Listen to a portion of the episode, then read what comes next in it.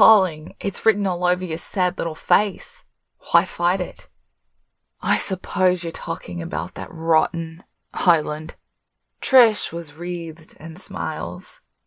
Well, you had such a ball last time with the hurricane and everything.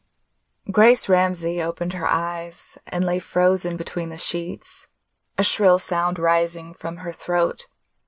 What should have been a scream was just a sigh, escaping from her lips like gas from a soda bottle. With a concentrated effort, she moved first her hands, then her feet, then she waited. For what? She was uncertain. The dream. With shaking fingers, she touched her face. Her skin was clammy. She examined her hands, unsure what she expected to see. In the wan first light, they were pale and unsullied. They dropped to her chest and nestled there. Grace stared around the hotel room. Bland, uncluttered walls stared back. A full length mirror gaped on the opposite wall.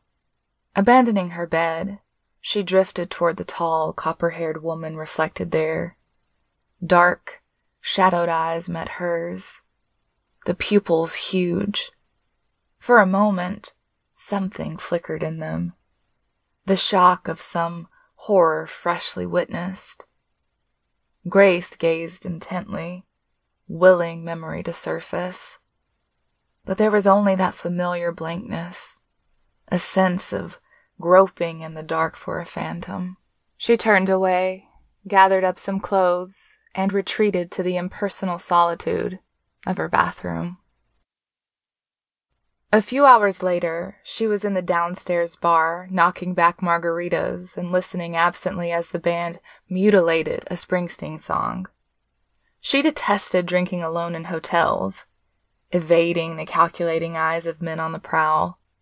Worse still, she hated competing with them for women to chat up. Layovers were the pits. If only she had been able to change planes and fly out of LA yesterday. But Robert B. Houseman himself had insisted on seeing her before she left for the Cook Islands. Drumming her fingers, she drained her glass and signaled for another drink. It was not like the CEO of Argus Chemco to be late. She wondered how far her boss had got with the Moon Island deal.